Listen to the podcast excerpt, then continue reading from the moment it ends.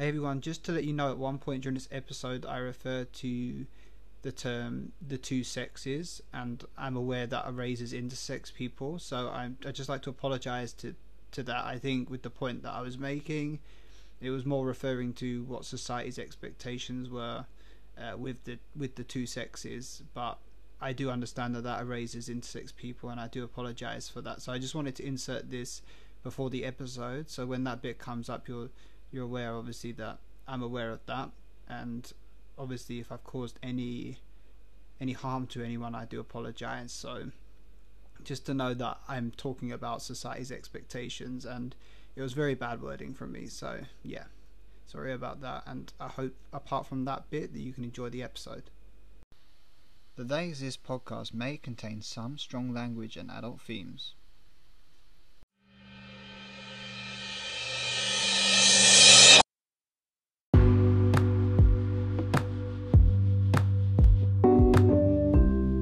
Everyone, you're listening to the latest episode of the They Exist podcast with me, Ziezy. I'm 30 years old, living in London in the UK, and go by they them pronouns. I'm non binary and proud, and this is my podcast.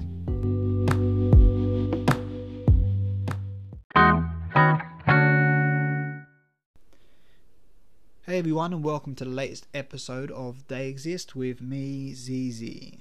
So, it's been three weeks since I've released a podcast, so it's quite a long time. So I'm sorry about the wait if anyone's been waiting for a podcast. If you're listening to this in the future, then you're like, what wait? I've just literally come from the last episode and now I'm here, so what are you on about?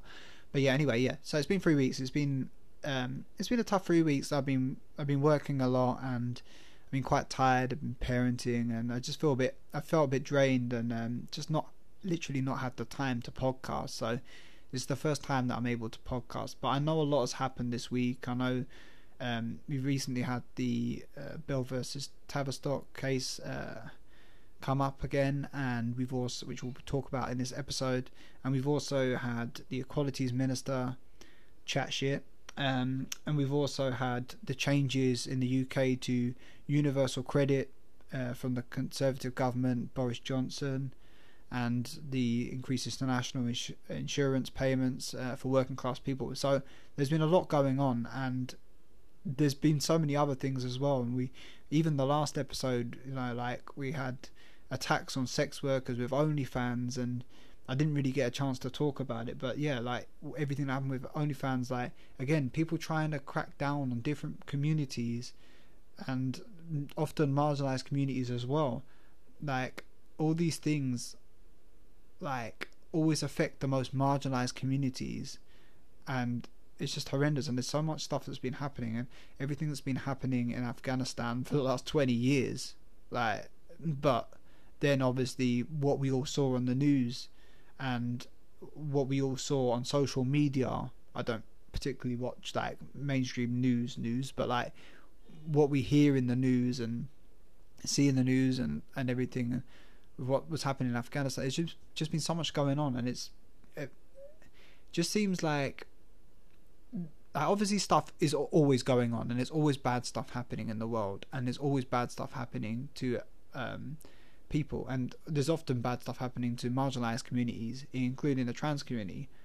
So we can't get away from that, but just like it's just one thing after another at the moment. So we're living in weird times so I just want everyone to know that I'm thinking of you. If you're struggling at the moment, if you're struggling financially, if you're struggling with your mental health, if you're struggling with just getting by in life at the moment with this weird situation we're living with with the pandemic, if you're struggling with any sort of discrimination like in your workplace, if you're dis- if you're struggling because you've got family that you're worried about in a different country, like if you're struggling because you just can't catch a break at the moment like i'm i'm thinking of you and I, if i've missed anybody i've obviously missed a lot of people in that in that little sentence in that paragraph sentence thing but like yeah i'm just thinking of everyone that's been affected by things if you're a sex worker and you you were affected by everything that happened with OnlyFans. I know they ended up trying to like reverse their decision that, but it did cause a lot of disruption for people, and a lot of people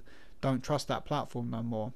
I'm not a sex worker, so I'm not gonna like speak about it too much. but like if you're a sex worker out there and that has that has caused you a lot of stress or and a lot of unnecessary stress um or affected your income in any way like negatively like we've all got to remember that we're all human beings on this earth and we all have to do what we have to do to survive on this earth and we all do what we want to do in some respects and we all do what we have to do in some respects. Like it, it can be either or like you know some sometimes sometimes we have to do things to put food on the table and it's not our fault what we do and there shouldn't be any stigma with what we do. Like i do jobs like for people and other people do jobs for people and that's it. That's all there is to it. So why there's always like a stigma on sex work like I never understood it personally. Like as long as it's consensual sex work as in like the person it's their individual choice to do that sex work whether it's out of necessity or whether it's out of wanting to do that line of work obviously like there is um, elements to all industries that are um, exploitive and immoral. And obviously that goes across all workplaces and all types of work. So obviously those those people that are affected by being exploited in any way against their will like obviously that's like an issue that needs um needs looking at. But like that's across all industries. And i think anyone that's struggling at the moment with um meeting their rent payments uh obviously like a lot of furlough is stopping now or soon um, I didn't get paid furlough because I wasn't. I'm self-employed and I wasn't. Um, I wasn't eligible for it, so we got um, we got some universal credit instead, which is enough to survive. But it, like, obviously, with cuts coming to that, it's going to be hard. Like, and work does get affected by the pandemic, and it has been up and down. So I'm thinking of anyone else who is struggling and there's I know there's a lot of people that may be struggling more than I am as well. So, and I'm not like at the moment like I've got enough like with my fam with my with my partner and my child we've got enough but like I know there's other people that haven't so I'm thinking of you and like hopefully hopefully there's some way to make it work and I think it's going to be really tough for a lot of people. So I'm thinking of you. I, I just hope there's a lot of community coming together and help each other and that in these times because it's tough. And I think in regards to the equalities minister, like um, anyone that's been affected by those comments, like yeah, it's very helpful. I get it, but I think it's the I think the attitude of this government at this point even for as long as it is, it, it's not even surprising. I think I, I almost switch off to this government and what they say because whenever I hear negative things come out their mouth or bad things coming out their mouth, I'm I'm never I'm never surprised anymore because of the type of government it is, and I think that's a bad thing because we shouldn't feel you shouldn't feel like that with everything your government. You should feel like that with some things that your government do, but you should be able to say, oh, but yeah, but they they're good in this way. Like this government, I find it very hard to to find much good in there. To be honest with you, I really try, but yeah, it's yeah, it's not great. So I like anyone that's having like anyone that is affecting their mental health, like obviously. Like, thinking of you, like it's hard times at the moment, but we'll get through it as a community as best as we can, and we'll get through it. So if you're struggling at the moment and you're you're feeling a certain way because of everything that's happening like we will get through this um as best as we can like and what i would say as well and i think i, I said it in my last episode as well is that we may see we may start to see uh, more people more refugees coming to the country now like with everything that's happening in the middle east and in different places in the world already you know global warming is affecting is affecting where people live and it's having effects where people can't live where they live, wars that often the West actually create or make worse. like we're gonna have or like poverty and like um, lack of resources and famines that happen because of extreme weather, like or corruption. Like we we have to accept that when when people come and refugees will come, let's all as a community let's all accept and embrace these people into where our communities wherever we live because these people often don't have any other choice. And they are human like us and they just want a life. They just want a life where they're not worried about where their next meal is going to come from. They want a life where they're not worried about violence or brutality or um, oppressive governments or war or not knowing not knowing whether they're going to be here next week because of various like situations you know natural disasters all of these things. So let's all try and be more like extra like accepting of people that are coming to into our communities and that may be coming into our, con- uh, our, our communities and country in the next you know period of time. Let's all try and be like good to those people. I don't like saying my country or our country or whatever. Like i don't believe in people owning a part of land in that respect of this is my like we are all inhabitants of planet earth and i know that's a very idealistic way to think about things but we should all be sharing resources because we are all humans you know? We're not we're not that different to anybody like really. Like even if we may look different or have different culture or different religions or different um, skin colors different ethnicities like all these things like we're not actually as different as we all think so let's all like embrace each other and show a bit of love and compassion anyway I want to get on with this episode. I'm going to talk about like a bit about Bell versus Tavistock. I am not an expert, but obviously there was an important update um, in the last couple of days when I'm recording this anyway. And obviously, if things change once I release this episode, because I record it a couple of days in advance, obviously I'll, I'll update that in maybe a future episode. So if anything changes or if I give any slightly wrong information, just just know that or let flag it up with me or let me know and I can change I can make changes in the next episode and update that information but I'm not an expert in this I'm not an expert in puberty blockers but I just think it's good to talk about it as it's uh, it's a big thing that's happened the last couple of weeks. Um sorry last couple of days I should say. And I think it's worthwhile talking about as uh, a trans person as a non-binary person.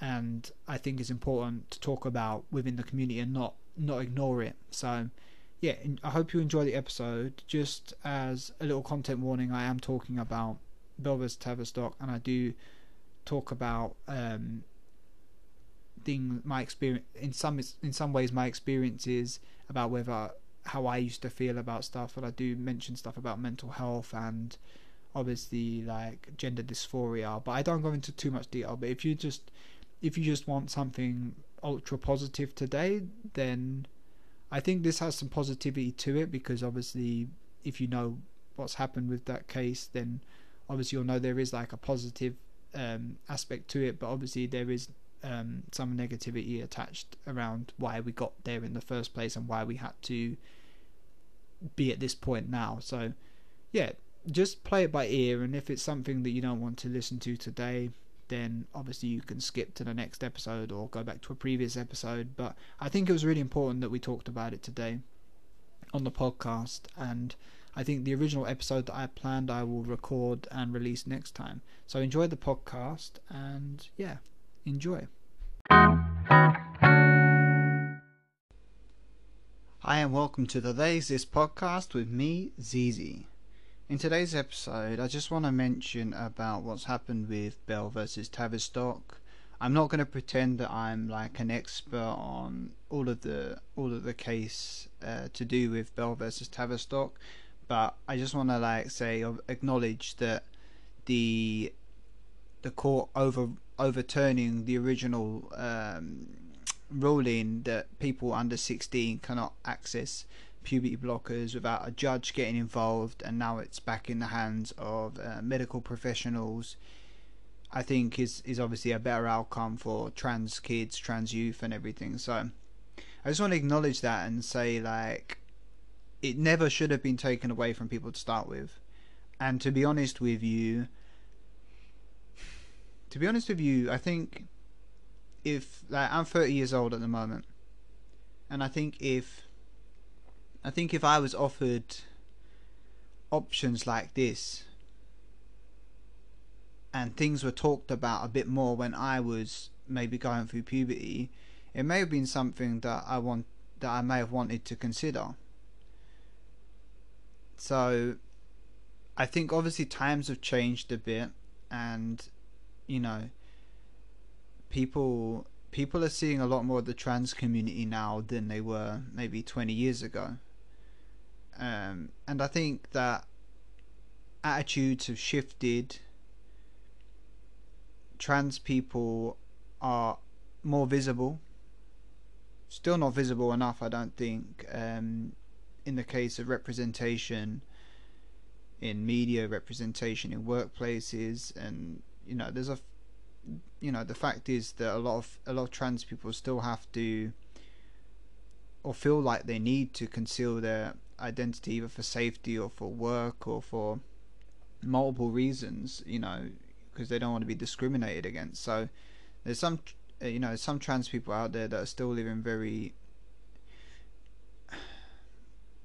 like lives that are not so not so um, visible, let's say.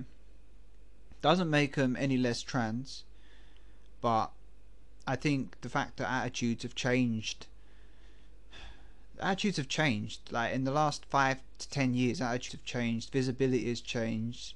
Um, there's more representation, not only um, in media but day to day life as well. You know, being trans is not so is not so rare to come across somebody that's trans in your life and obviously we know that like on this podcast we know that trans the trans umbrella includes non-binary people as well so it invites a whole lot more people into the trans community than what people perceived was in the trans community before. So the trans community is a lot bigger than we all think and i think that um, when we look at i done i done a um i done a meme on instagram the other day and when we look at um, what gatekeepers, how big gatekeepers think the trans community is, and then actually how big the trans community actually is. Because I think there's a lot of people that gatekeep people out of the trans community, and I think, you know, having people. Um, having people use the government and the the law and like trying to for something that's that can be like for something that's actually for someone's health and it's not it's not like any other health issue you would not have to go to court to get a health issue resolved you know. And when you're trans and you're feeling a level of dysphoria that is so uncomfortable that it affects your mental health you're you're damaging children that could live a life that's a bit less traumatic in in the respect of dysphoria and then when the adults having to reverse all the changes that puberty gives them you know putting people on puberty blockers pauses the puberty like and if the child decides that they no longer they no longer want to be on puberty blockers and they want to pursue their the puberty um of their assigned gender of birth, or whether they want to change to their their gender identity that they resonate with. You know it can have a big impact and you know we shouldn't we shouldn't forget that trans people are actually people and we're not we're not a monolith. Not everyone feels the same about everything but i think the opportunity should, and not everyone experiences the same things and comes to the same realizations at the same age. But I think if there are teenagers and children out there that that are certain of their of their gender identity and they want to pause to think about things and think about options and just maybe um, have some gender therapy and just like explore their gender their gender and use the resources even though they're they're fairly limited on the NHS still like use the resources that are available if they're if they're able to get into into that system. I think I think that there's so many things that there's so many things that children medical stuff that children have to go through and it's not always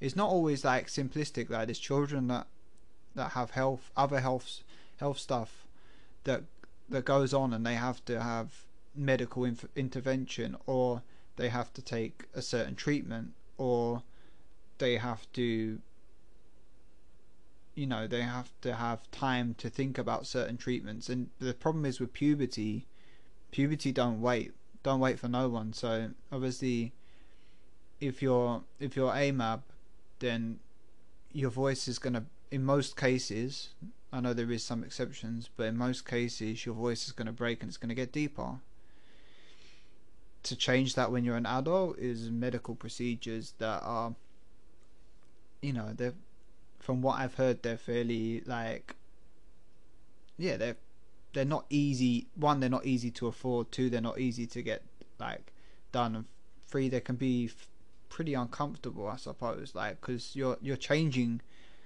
I'm not somebody that's had that.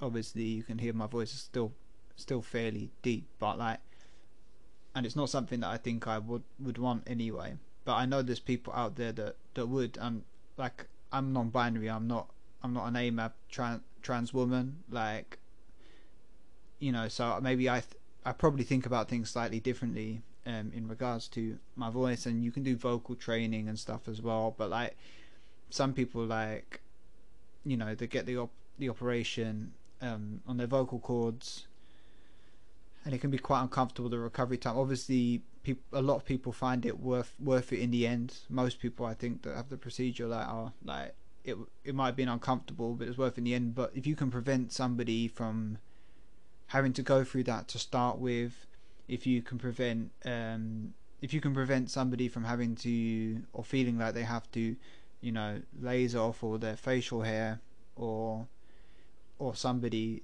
that um, from growing breasts that then they end up having top surgery to remove to remove their breasts. All of these things, you know, that can be prevented by just giving children and teenagers a little bit more time to think about things before their body makes these irreversible changes. The idea is not for them to be on puberty blockers for the rest of their life or for like really long long periods of time, but just like enough enough time to pause and then be able to either continue with what puberty they would have without intervention or to continue with the puberty that matches their gender identity and the way they want to live their life. So I think I think it's important it's an important ruling that that it's been overturned. I think the I think with medical with medical stuff and with gender dysphoria and with trans healthcare, it should not have to go through court. And most most other healthcare, if not all other healthcare, doesn't have to go through court. So like there's a lot of like older people I think out there and there is some younger people but there's a lot of older people out there that maybe these these um, trans healthcare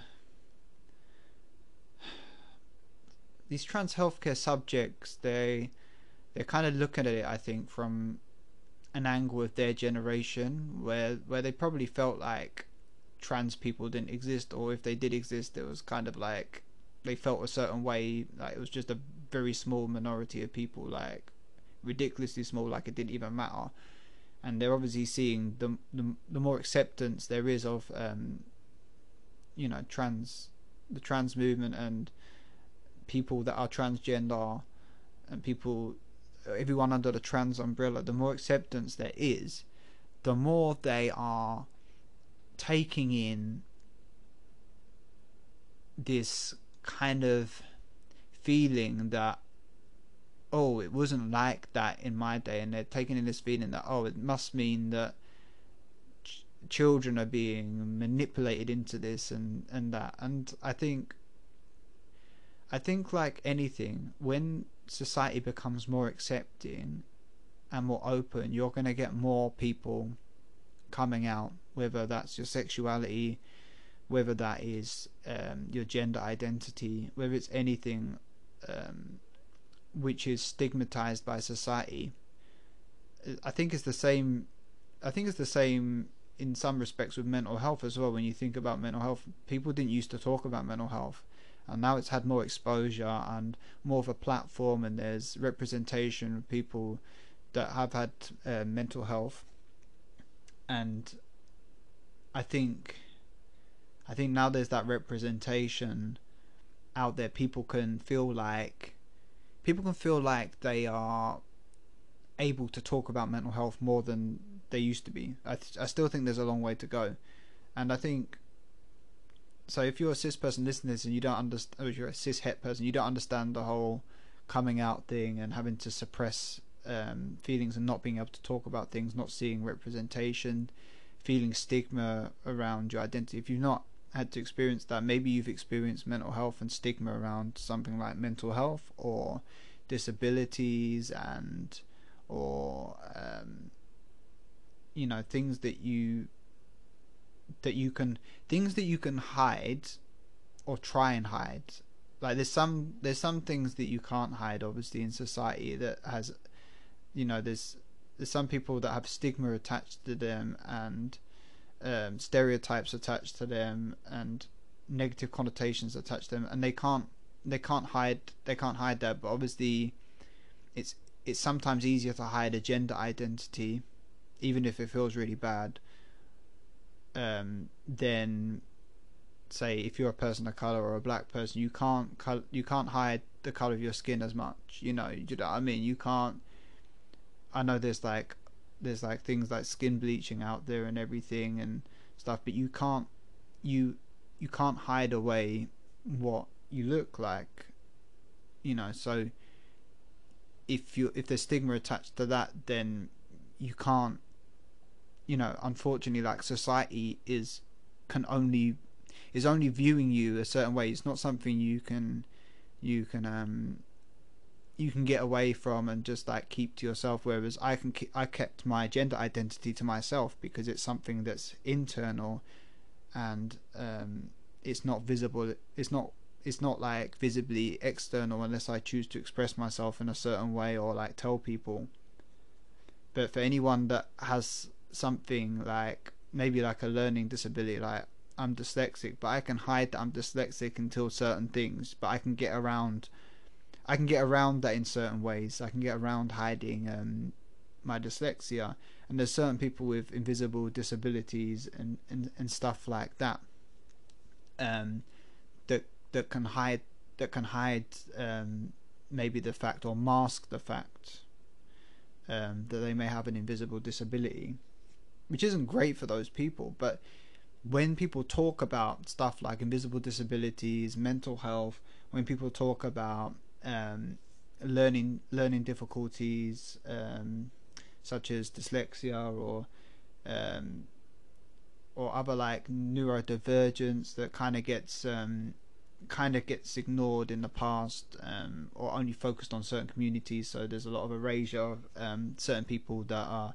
neurodiverse from different um, communities, different marginalized communities. It often, and I think there's like a focus on certain demographics for certain things so there is like an erasure there but if you somebody that has experienced the feeling of the feeling of not being able to talk about the way you feel or what your experience is then you may get what it's like maybe to be someone part of the LGBTQIA plus community in some ways where if you don't have representation it feels like you can't talk about stuff. And what's happening now is people are getting more and more confident to talk about things and to be honest with themselves and be honest with their families and be honest with the people around them. People are getting more and more confident to do it because there's more and more representation. But obviously, with that, you get a lot of kickback because people, you know, cis people, cis het people especially, but it's not just cis het people. There's there's a lot of like there's a lot of anti-trans people um, that aren't heterosexual, for example, like it's like a mixture like of people, but I think if you're somebody that identifies as part of the LGBTQIA community and not the LGB community, which is very exclusionary of trans people, queer people, asexual people, intersex people, it's very much um, very much focused on what they perceive to be gay, lesbian, and bisexual people, but really it's just very exclusionary of people within the LGBTQIA community and it alienates a lot of people. But yeah, if you can if you can empathize with with that, with not being able to talk about things, so if you're able to talk about more things uh, to do with gender identity in public, then as an individual, you are then making other people confident to talk about other things to do with gender identity as well.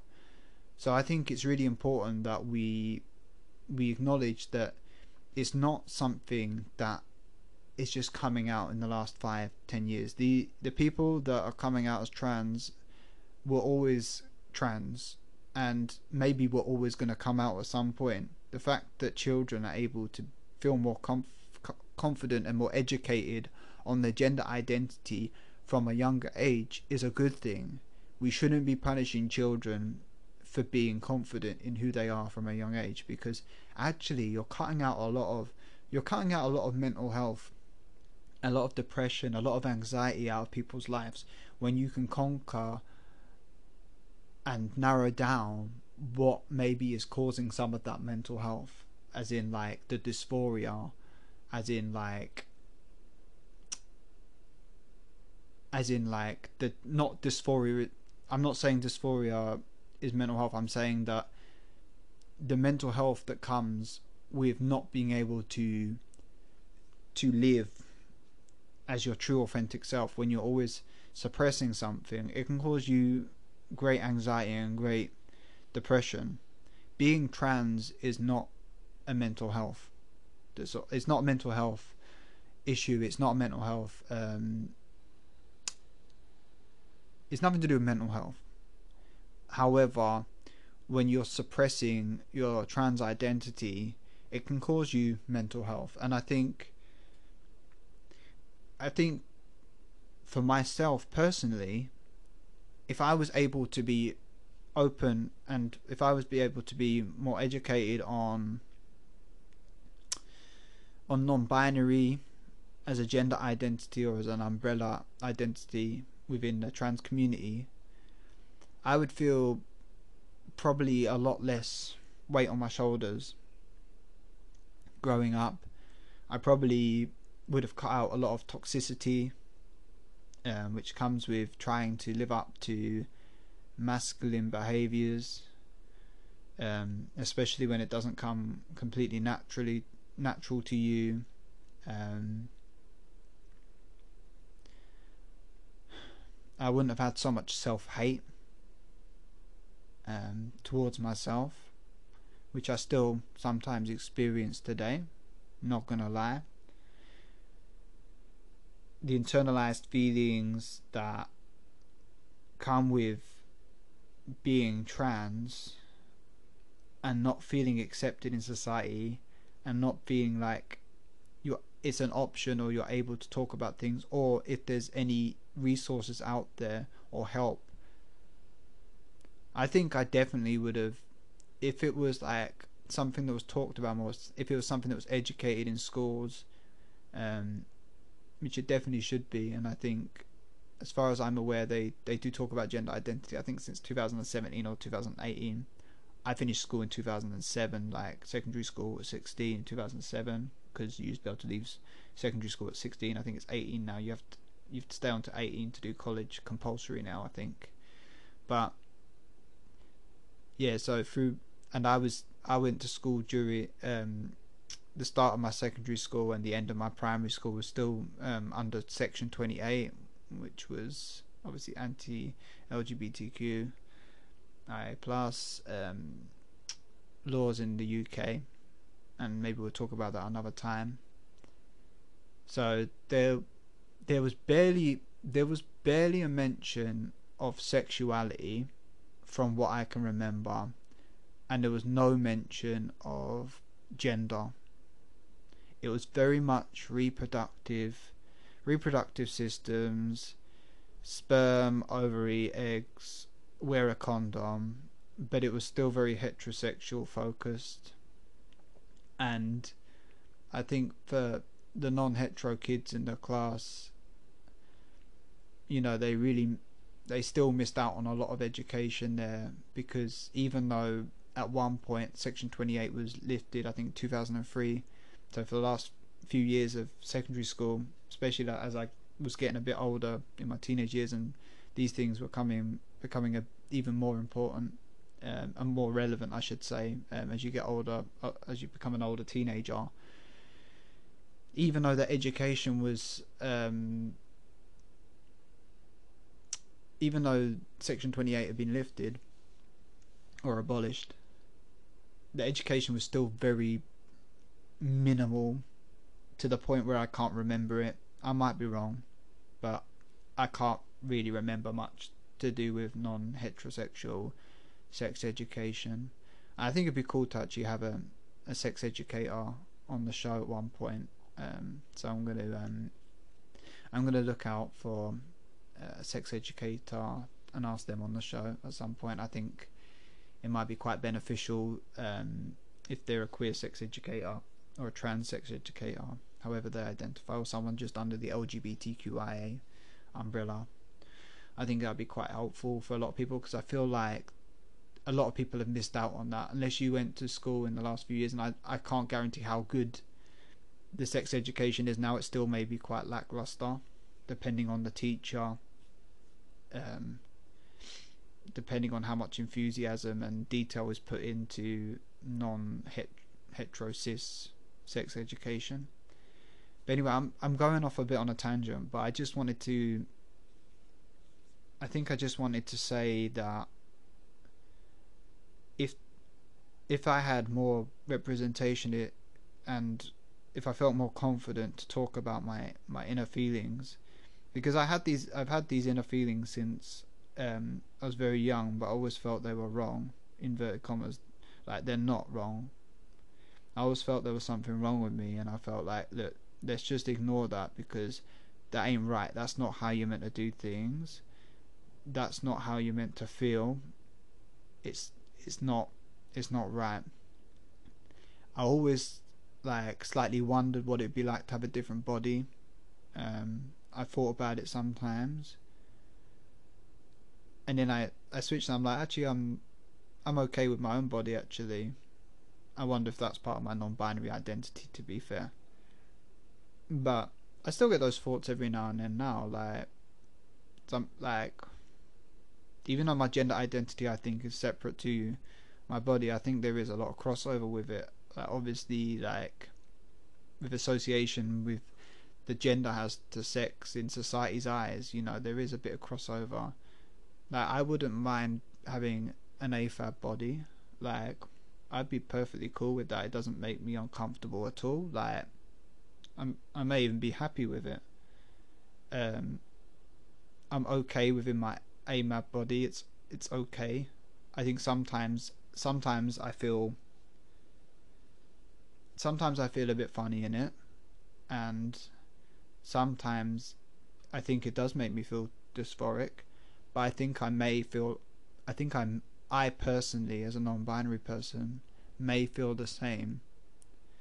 Sometimes, if I was born in an AFAB body as well. So I don't know. I don't. I don't know what I would want to do with my body. I still. I still think about different things.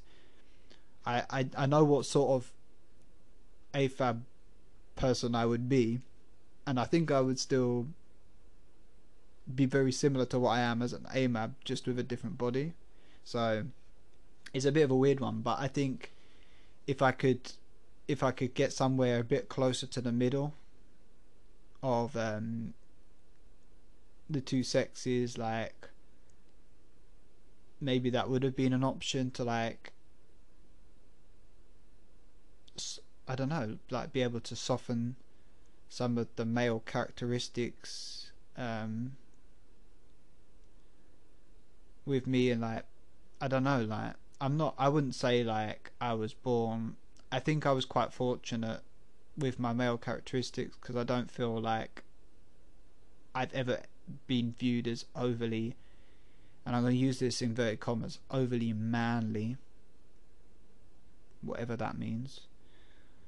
I've never been viewed as overly mask. I'm fairly I mean my legs are very hairy and I don't actually mind hairy legs like hairy legs are cool that does not have for me like every every or any gender can have shaved or hairy legs like yeah hairy legs hairy legs can be hot like shaved legs can be hot. Like it's both. Like both are cool. Like so that's that's not an issue to me. But I think for me personally, I I don't have much like in the way of chest hair. I don't have any back hair. My arms aren't.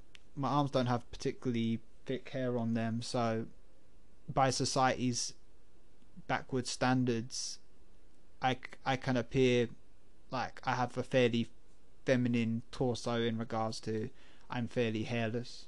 I don't have like a snail trail really. I have a couple of hairs there, but barely anything. Never grew.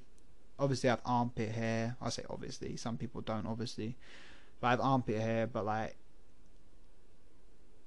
like all all people grow. Well, I shouldn't say all people because there's some people that don't grow body hair. A lot of people, it doesn't matter what their gender is. A lot of people grow body hair, including armpit hair, leg hair, uh, pubic hair.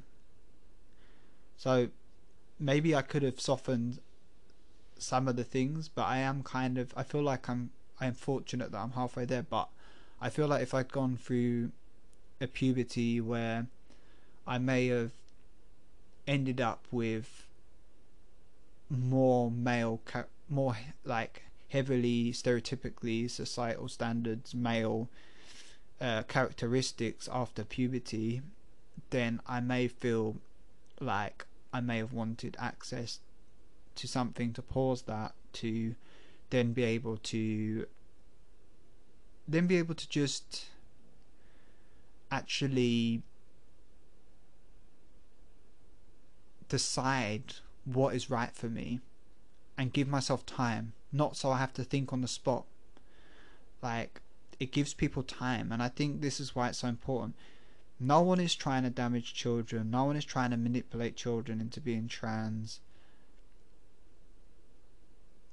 Trans children are just being given a chance. This isn't for every child. This isn't ever going to be every child. There are plenty of children that are perfectly happy with the with the body and with the puberty that they go through. There are so many children that are happy with it. There's so many children that are comfortable with being AMAB and growing into a man. There's plenty of children that are comfortable being AFAB and growing into a woman. Like, but then, but there there is a lot of people that have a lot of discomfort about this, and sometimes, sometimes medical transition is necessary for some people, and it can be life saving. Sometimes social transition's are enough and sometimes people are trans and they're not worried about what the stereotype of a woman is or a man is or a non-binary person is they're not worried about that and they're okay with going through that puberty but they want to express themselves in a different way but sometimes puberty can be very very very dysphoric for people and dysphoria dysphoria can be very damaging to people's mental health and make them very anxious make them it can be to the point where people you know they don't want to look at themselves they lose a lot of confidence they feel like an alien in their own body. There's these feelings that people have and people talk about, and they're not fake feelings. And if anyone's ever, if anyone's ever had depression, or if anyone's ever had anxiety, or if anyone's ever had any sort of feelings where they don't feel right in their body, like, and it's not a gender thing. If it's like a different, a different thing, like, if it's not to do with gender you you may be able to relate to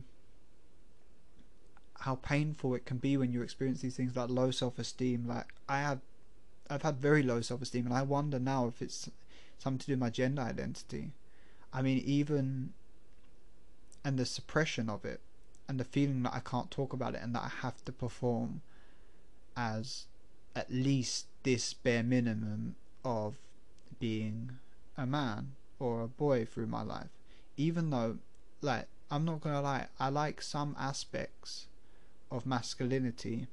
I like a lot of aspects of femininity. I like a lot of acts, um, aspects of everything else in between or beyond. Like I like a lot of aspects of everything. I don't feel in one place. I think that's why I'm not.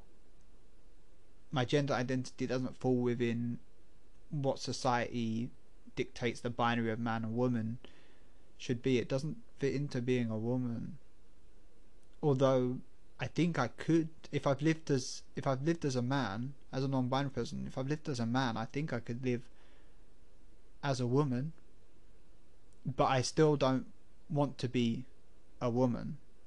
Nothing wrong with wanting to be a woman or being a woman or transitioning to a woman whether you're cis or trans, there's nothing wrong with being a woman.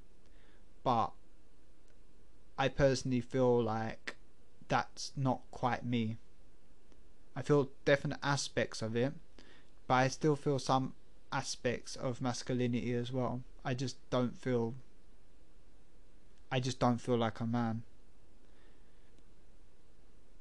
I don't know how to to explain it, but if you go into gender gender therapy and you're able to to actually get gender affirming therapy if you're able to then once you've been on puberty blockers if you're able then to access once you're once you're old enough and you're ready to if you're able to access then the hormone treatment that you need the hormone therapy to make you feel better and make you be able to start your life and live your life what is really wrong with that what is really wrong with it? Puberty blockers have been around since the 70s, I'm sure. They've been around since the 70s. And they used to be used for people that started puberty really early to kind of just help them hold that off. Because, you know, some people people don't have control over when they start puberty. So some people started puberty very, very, very early and had to go through those changes as a young a young child instead of closer to their teenage years or a teenager. So people people um, have been using puberty blockers for those individuals to hold off their puberty till they're ready to go through their puberty. And if we start thinking about trans healthcare in the same way as we do about cis healthcare and these standard healthcare um, ways of helping people and helping people with their body and giving people body autonomy. And i think it's important we give i think it's important we guide our children as best as possible like i'm a parent. I think it's important we guide our ch- children like as best as we can through life. However that child that body is their body and it's only ever going to be their body. It was never your body. You may have helped to make that person. You may have brought that person up. You may have um, been like a really important part of that person's life. And that's biologically or just through parenting, like, or being a guardian or being a foster parent or, you know, through through any type of parenting or responsibility you had for that child you haven't you have you do have like a role in their life to help guide them, but you do not have control of them. And I think it's important to be open to your children and open to what they say. I think it's important that you inform your children and you talk with your children and you communicate with your children. And I think it's important that you're open and you're open to what your children say. It doesn't mean agree with everything your children do, and doesn't mean like your children run the house and they decide everything for themselves no matter what. It just means to be open with your children and discuss things and talk things through, but don't not don't scaremonger your children. Don't put off your children. It's what a lot of parents used to do back in the day, and I think some of the stuff, even like no offense to my parents, some of the stuff my parents say, and they're quite like laid back with most things. Like even some of the stuff they say, I think I think back and I'm just like, eh, that you probably could have said that a lot different. But that comes with time and societal shifts. But you probably could have said that a lot different, and I think there's there's often a pressure on parents to fit into this cis society and for their children to fit into this cis het society, I should say, because there's still people out there that worry about their children's sexuality and whether they're if they're not going to be straight or not. Like, and it's 2021. There's still people out there, and I knew people when I went to school, and this is only like I only finished school like uh, 13, 14 years ago, whose parents who said that their parents told them that if they ever came out that they would be like chucked out or disowned like if they ever came out as anything other than than het do you know what i mean so we're still dealing with that with certain parents and gender identity is a big thing and I think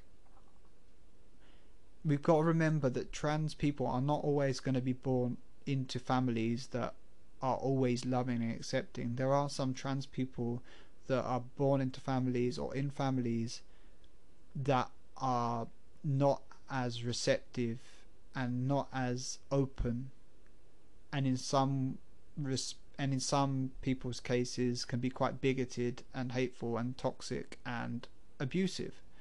So we have to remember that if a child is in that situation, that we have to be able to, children have to be able to have some autonomy over themselves because if they've always got gatekeepers and if the gatekeepers are courts if the gatekeepers even medical professionals we know that medical professionals can be gatekeepers with all sorts of things or if the gatekeepers are parents their parents do you know what i mean? We it's not fair on that child. That child then has to go through so much. So let's be able to give our children a little bit more a little bit more understanding a little bit more autonomy over themselves they are not possessions. They are living, breathing human beings. They have their own mind. Their mind is always developing, and obviously, there's naivety and there is things that you have to talk through, but talk through in an open way. If a child wants to explore their gender identity, talk with them about gender identity. If you don't know much about gender identity, learn about gender identity from trans people. Don't learn about gender identity from bigots. Don't learn about gender identity from right wing YouTubers or right wing organizations posing as charities. Don't learn from people that have their own agenda everyone always talks about there's like a trans agenda and that the trans agenda is that trans people can live authentically as themselves and be accepted as a human being like everyone else in society while they're living as their authentic self. That is the trans agenda. The trans agenda is not there to erase men or women, cis men or women, like I don't, for me personally, I don't care. I don't care if there's cis men and cis women, like, and some cis men and women are cool, like, some are definitely not. Some need a bit more education, but overall, their heart's in the right place. I don't have a problem with cis people. I have a problem with a certain group of cis people that want to to deny people their rights because they have their own ideologies and they're very close minded with their ideologies and can be quite manipulative and often hold positions of power within society which can then have broader effects on the trans community because it filters through to society. And a lot of the time society will make up their mind about something from what they read in the media what they see in representation how trans people are represented represented sorry represented represented you know whether they're represented in a positive light or a negative light or in a sometimes we're we're not even either it's sometimes even just like a joke like it's just like haha trans people haha, yeah whatever. It it all has a factor of how society how society feels towards a certain community and we see it with different communities and it takes work. It takes work. So our agenda just like other activists and other communities and all the intersections that come being trans because you know there's pe- there's plenty of people in the trans community that have that have like intersections with other oppressions or other marginalized communities. There's there's plenty of trans people that being transgender is not their only fight you know. If you are if you are a black transgender woman you're not only having to deal with being a trans woman which can be very hard in society you're also having to deal with being a trans black woman when racism still exists and racism is still prevalent and discrimination and you're dealing with so many so many layers there. And then you've got people in our community that may have either visible or invisible disabilities that face discrimination and marginalization and sometimes erasure and then you've got people that are you know of certain certain faiths. Like I know there's a lot of people who are Muslim that that face so much discrimination. I think obviously it's just been the um the 9/11 20th anniversary and obviously it's important to remember that so many people lost their lives but we also have to remember that after 9/11 the discrimination and the Islamic hate towards a community is just like an after effect ripple of something that wasn't that community's fault, you know, and so there's people in the community that are having to deal with the intersections of Islamic hate and to deal with maybe like maybe there's some uh, like with all religions maybe there's some there's some pressure from uh, stricter members of the community of the religious community who who may not be as accepting. There is there's that in Christianity there's that in all religions do you know what I mean? There is there's a lot of open people um, that are religious as well so it's not to it's not to paint everyone with the same brush but there's intersectionality there. And then you've got obviously class which comes into it as well like there's people and poverty so people there's people living in poverty and they're not only having to deal with gender dysphoria or discrimination because they're trans whether that's non-binary or binary trans they're having to deal with putting food on their table. They may have families as well. They may be parents having to deal with um, you know feeding their children keeping a roof over their family's head. You know they may be they may be care you know there may be people that are carers out there and they don't only have to think about themselves they have to think about another person. And they they're a full time carer. You know, there's there's people with all different, you know, aspects to their life, and we're not a monolith. Like, but just because there's other intersections, it doesn't make our intersection any less valid. It just means that we need to fight together for not only trans rights, but for rights for everyone and liberation for everyone. And we need to stick up for people from all different marginalized communities, and we all need to come together because the people that are trying to push us down are the same people trying to push down other communities as well. And there is some people from from other communities that still trying to push us down. And I think that sometimes happens when people gain like a certain amount of something in in life in society, right?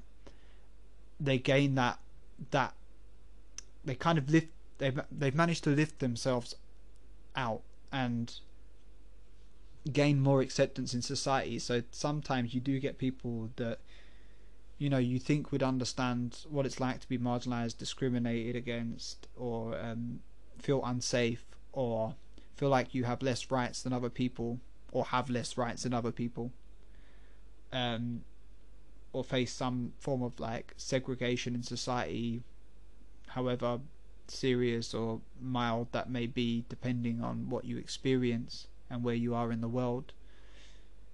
Um, you think they would understand, but you know, some people when they get to a certain place in their life, they feel the need to obviously side with society and try and try and integrate into society and I think it's sometimes it's a like a self defense mechanism as well because they don't want to experience what they experienced before they they've they've stopped that. They don't want to go back to that, and I I get it to a degree, but it it does it does suck when you've got people that you think would understand and they don't understand and they even they don't not only don't care then it's not that it's not only that they don't care it's that sometimes those individuals then will go and form organizations to then beat on trans people and I think um, there's definitely organisations in this country, and I I know the names of them. I don't really want to like give them like any more of a shout. out. I think I might have given them a shout out earlier. Um, I don't want to give them any more of a shout, and I say shout out in a very um sarky way. But I don't want to give them. I don't want to give them a platform on here because what they say is just it, it's just very damaging and hateful, and it's very targeting the trans community. And you would think that they would be understanding. But sometimes when you get to a certain place, you get to your place and you don't want anyone else to join you there. And it must be a self defense mechanism. That's all I can think about. So there's a lot of those people who are who have had to fight for their rights, who have gained a certain amount. They're not they're probably not all the way there, but they've gained a certain amount and they have a certain amount of of um they have a certain place in society now which is above where they were before in society's eyes and it's it's often it's often um, cis white people and because obviously like in, intersections and marginalization it, it's all it's not all the same and there is different levels and there's different privileges that can help you help you feel above an issue that can help you feel like you can just integrate or blend into society or be or it's rep you're more heavily represented and like represented. I can't I don't know why I can't say repres represented today. I don't know what's happening with my mind today. But yeah that it's it's a real shame that some of those groups are the ones pushing against trans people and pushing against trans youth and pushing against children are literally attacking a child's right some people I think genuinely think they're protecting children, but you really you really got to look at trans children, not just any child. It's trans children, and trans children will sometimes need that medical intervention, and if they need that medical intervention, you have to be open to that. It's not your life. If they don't, that's cool. Or if they decide to do it later in life and go through more medical procedures than they would have had to because they decided not, or they um, they didn't go on puberty blockers, whether they decided or didn't, whether they had the option to. And in fact, when you look at the waiting times in the UK, like some of the waiting times are like that I've heard of like three years and two years, four years, like to even get your first appointment. Like it changes obviously, and I think COVID obviously changes different things to even get your first appointment. So there's some people that may reach that realization or get the confidence to speak and ask for help. They reach it like when they're like you know 14 15 or whatever and they go on the waiting list and then it, by the time they get their gender appointment it's too late to go on puberty blockers anyway so that's something that needs that needs fixing as well and that needs funding and to be taken seriously. So the NHS like as great as the NHS are in some respects like with the limited resources they have from this really poor government that we have at the moment I think really they need to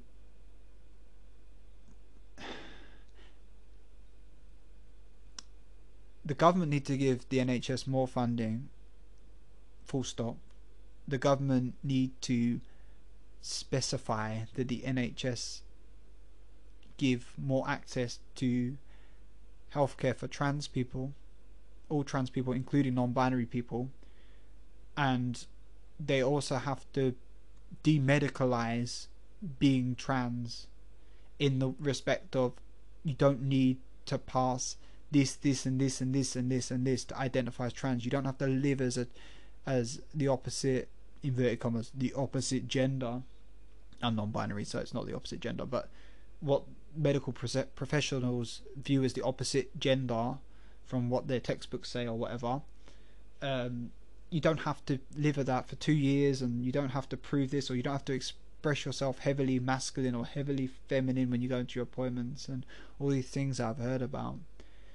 Like we need more funding for trans people and we need more access to these life saving treatments and to these treatments which are going to stop people from feeling like there's no help and feeling like there's no help, so I can't say nothing. There's nothing I can do about it, so I can't say nothing. And that's exactly how I used to feel as a child, as a teenager. There's nothing realistic that anyone can do to help me, so I need to keep this to myself and just make the best out of what I've got and just suppress it and just try and live the best life I can. And that's what I did. That's what I did, did, but it never went away it never went away. It always used to pop up. It popped up all the time. And if you can hear an aeroplane, that's because I do record this podcast in my flat and there's a really noisy aeroplane. I think there was like an alarm going off earlier as well. So great audio quality. But yeah, these are the feelings that that I used to have. And if if I thought there was a an option, I may have been able to explore that with uh, like somebody like a medical professional that's trained in gender is trained in g- transition and gender identity and that wouldn't dismiss and would affirm and would talk through different options because it's not transition is not just one thing transition is not just hormones. Transition is not just top surgery. Transition is not just uh, social trans it can be different for each person. Transition isn't the same for every non-binary person. Transition isn't the same for every binary trans person. It's different for everyone. So if you had the option to speak to a medical professional just like you would with any other thing in your life that you were worried about or struggling with if you had the opportunity to speak to a medical professional about it wouldn't you have loved that option but anyway it's good that it's been overturned let's hope that there's no more pushback with that and it stays that way. Children need access to healthcare. Trans children need access to healthcare. Tra- children get healthcare with loads of different things, and I know different things are different, and there's different effects, side effects. There's different um, things that happen when you when you you go on medication or you use certain things or like medical techniques to do certain things like I know. But at the end of the day like I went on like medication as a teenager and it had side effects and I'm still like with those side effects in some in some ways but it wasn't anything to do with gender but I was allowed to do it because we talked it through with a medical professional and they done blood tests and checked that my health was okay. And then I got to go on that treatment. And although like the side effects weren't great and and that overall it solved the issue that I was having. So I won't go into what it was but it solved the issue that I was having and it did what it said on the tin and it did result in a boost of confidence for me. So I don't like some of the side effects and I guess there may be better treatments out there for it but it did boost it did boost my self-esteem because my self-esteem and my mental health was very poor. So when you think of it in that respect people are able to do that. But so why should it be different with gender identity? Why shouldn't you be able to help somebody with that's experiencing gender identity and sorry is experiencing um, gender dysphoria and questioning their gender identity you should be able to help them too so it's so good that like that people aren't going to have to go to court, as far as I've read anyway. Um, and let's not go down this avenue again. I feel like there's going to be pushback. I feel like the pushback's going to be there because these groups are determined. But if you're listening to this and you're on the fence about it, think about the children's health. Think about the children and don't think about how you perceive things. Try and understand how your child perceives things. Try and understand how your child feels. Try and put yourself in their shoes. Learn about trans people. Learn about trans youth. Learn about gender dysphoria. Learn, learn, learn. Learn about the mental health statistics for trans people.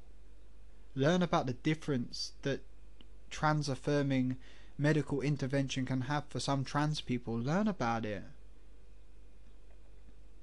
there's so much attention being put on detransition as opposed to transition because it fits a narrative and it's not to deny anyone that has detransitioned and the valid the validity of of their experience it's not but there are so many people that are trans that need this life saving help improve the systems in different ways which doesn't block trans people. If you're worried about people that make the wrong decisions, improve the systems in different ways through education and through better training for medical professionals.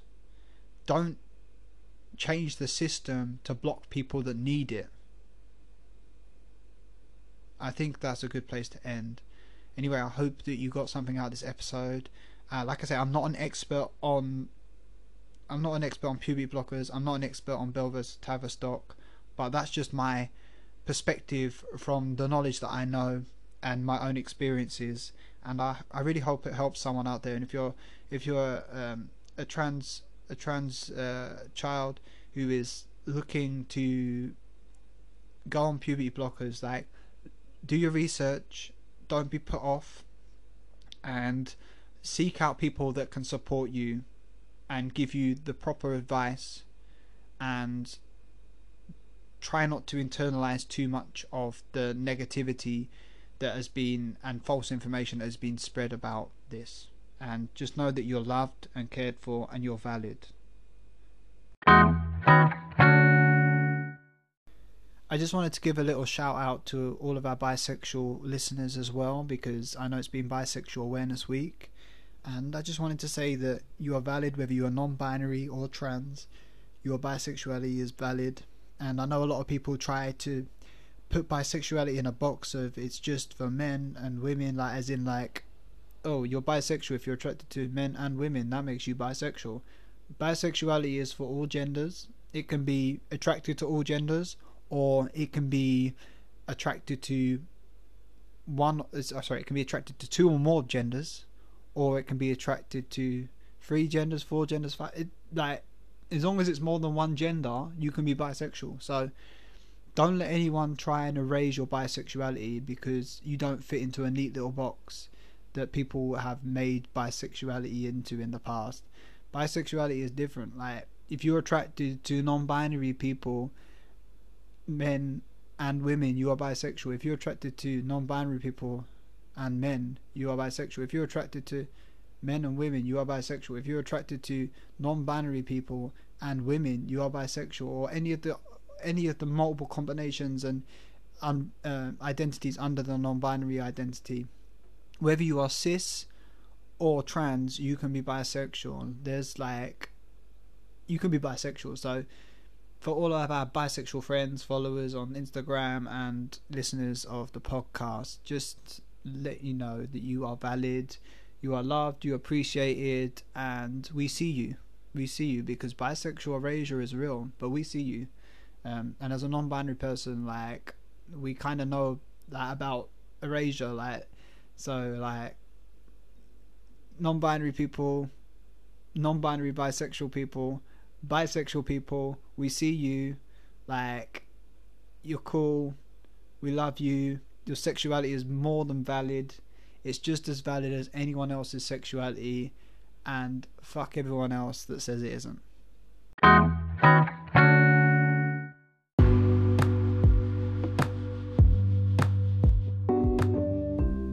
Hey everyone, thank you for listening to the latest episode of the They Exist podcast with me, Ziezy. Um, I know there was a lot of uh, unwanted ASMR in there with a bit of lip smacking. Um, I don't know what was going on, but the flat's really dry at the moment. I recorded my flat and I just kept slapping my lips in this episode, and I think I've done it in other episodes. You learn when you talk for a period, extended period of time with like barely any breaks, that your mouth can get quite dry, and if your flat is quite dry as well, it does leave you with a bit of a dry mouth, and sometimes you end up slapping your lips a little bit. I don't know why. But yeah, apologies for that unwanted ASMR. If you enjoyed it, uh, good for you, I suppose, if that's your thing. No shame in that. If you didn't, I'm really sorry. And I will try and hydrate more, as people keep telling me to hydrate. So I will try and hydrate more before the podcast. But yeah, if you'd like to follow us on Instagram, anyway, so I get I get a bit carried away, and this um, outro is a bit a bit different to the other ones, but mix it up a little bit. But if yeah, if you'd like to follow us on Instagram, it's at They Exist Podcast. That's at They Exist Podcast. I'll put the link in the description below.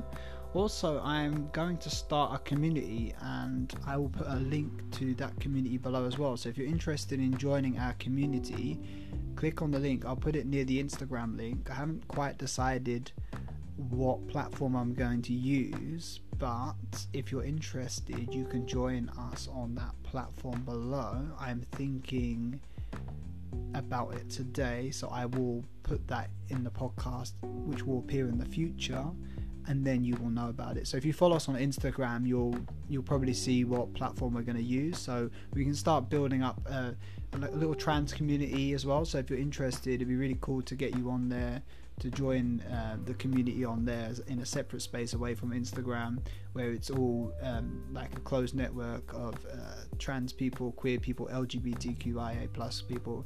Like it's open to it's open to allies within the LGBTQIA plus community or people that are maybe like good good people, good allies, and that they want to learn. But it's predominantly a space for trans, queer, non-binary people, gender non-conforming people um, and a general LGBTQIA plus space, but with obviously a focus on trans and non-binary and queer uh, people, obviously. But yeah, if you're if you're interested in that, join in. Uh, you can also leave us a nice rating on Apple Podcast if you've got an account. So yeah, we're we're on Apple Podcast now, and I I, th- I keep saying that you should have um, left us a review in previous podcasts. So if you're an early listener, that wasn't available to start with, but now it's definitely it's definitely been available since the last episode, and you can also find the link for that in our Instagram link tree. Um, so you just click on that and then say listen on Apple. Um, if you've got an account, you can actually leave us a rating and review, and it really, really, really, really, really, really, really, really, really helps the podcast. So if you are if you're listening to the podcast now and you can do that, you have an Apple account, you have an Apple product that you listen to us on it'd be so cool if you could leave us a, like a nice five star review. I know it's early days, but a nice five star review would be really cool and helpful for us. And something like a nice little message.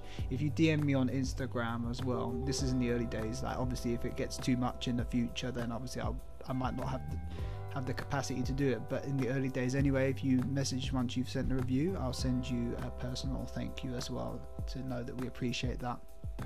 But yeah, anyway, take care of yourself, everyone as people keep telling me, keep hydrated so your lips don't smack together and your mouth don't get dry. And take care of yourself. And if you are if you are a trans youth, trans child that's obviously affected by what we're talking about in this episode, like I hope that you don't have to like worry about this.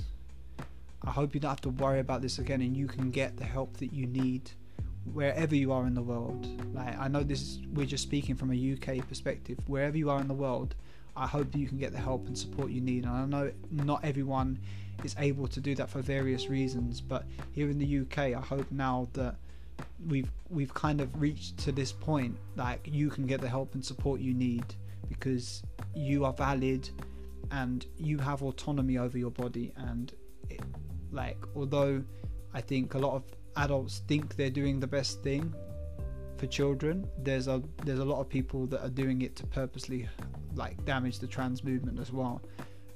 But just know that all of that aside whether it's genuine concern or actual anti-trans sentiment you are still valid you are still loved and you are trans if you are trans and nobody can gatekeep or tell you otherwise and I hope you get all the support that you need, whatever that may be. Take care, everyone. Speak to you next time.